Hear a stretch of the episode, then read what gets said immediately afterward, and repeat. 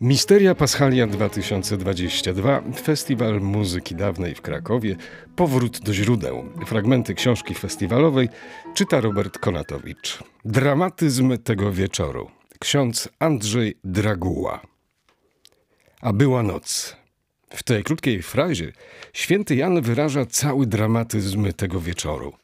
Chwilę wcześniej z wieczernika wyszedł Judasz Iskariota, ten, o którym od pierwszych kart Ewangelii pisano, że miał go wydać. Wyszedł w noc, w noc jedną pełną ciemności, mówiąc świętym Janem od krzyża. In tenebris.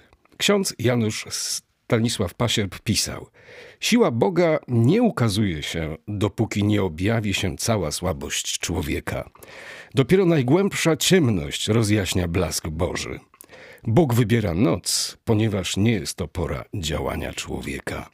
Noc jest porą snu lub bezsenności. Nie ma wtedy kolorów i kształtów. Nocą w królewcu Kant patrzył w głąb nieba na gwiazdy i w głąb własnego serca. Na istniejący w nim porządek moralny. Noc może być porą przypływu sumienia, jeśli człowiek czuwa. Ciemność, czasem przytulna i opiekuńcza, napełnia trwogą, wyolbrzymia niebezpieczeństwa, pomaga także złu. Chrystus został zdradzony i wydany nocą. Noce ludzi chorych, godzina wilków, kiedy się umiera, gdy noc najczarniejsza jest przed świtem. Trwoga nocna, ów pawor nocturnus, może doprowadzić grzesznika zarówno do nawrócenia, jak i do rozpaczy. O Judaszu powie święty Mateusz, że opamiętał się, zwrócił trzydzieści srebrników arcykapłanom i starszym i rzekł: Zgrzeszyłem, wydawszy krew niewinną. Po zdradzie przyszło opamiętanie. Co pchnęło go do tragicznej decyzji odebrania sobie życia? Czyż nie reakcja tych, wobec których okazał skruchę? Lecz oni odparli: Co nas to obchodzi? To twoja sprawa. Żal, który przestępca okazuje wobec swojego mocodawcy, wywołuje jedynie szyderstwo, wstręt i kpinę. Targ został dobity, Jezus został wydany, pieniądze wypłacono.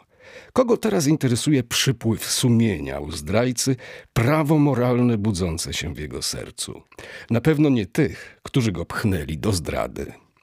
Judasz, jak powie ksiądz wujek, żalem zdjęty, poszedł z owym żalem nie do tych, co trzeba. Czy mógł jeszcze wrócić do Jezusa, by okazać swą skruchę? Było już za późno. Tym, co zrobił, przeraził się dopiero widząc, że go skazano. Dopiero wtedy się opamiętał. Jezus był już w drodze przed oblicze rzymskiego namiestnika, Poncjusza z Pontu.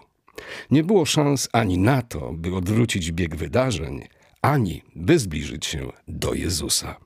Pan nie spojrzy na niego, jak spojrzał na Piotra, i nie wzbudzi w nim gorzkiego płaczu.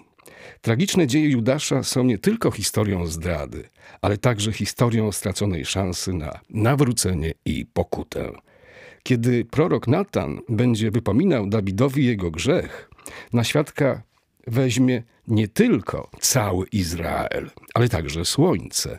A kiedy syn marnotrawny z przypowieści powróci do domu, to wyzna ze skruchą przed ojcem, że zgrzeszył nie tylko przeciwko niemu, ale także względem niebios. Nawrócenie i pokuta domagają się świadków. Nie jakichkolwiek świadków, ale tych samych, wobec których grzech popełniono, a także słońca i nieba, milczących świadków kosmosu. Owszem, Judasz żałował, opamiętał się, zwrócił pieniądze naznaczone krwią, ale nie miał nikogo, kto mógłby mu okazać przebaczenie. To właśnie ów brak przebaczenia popchnął go ku rozpaczy. A była noc. Nox atracovo circumvlat umbra. To Wyrgiliusz i Eneida. Ciemna noc krąży wokoło głębokim cieniem. Bywa, że jest to noc żalu, opamiętania i nawrócenia. Bywa, że i pokuty, ale bywa, że to noc rozpaczy. Domownikami moimi stały się ciemności, żalił się psalmista.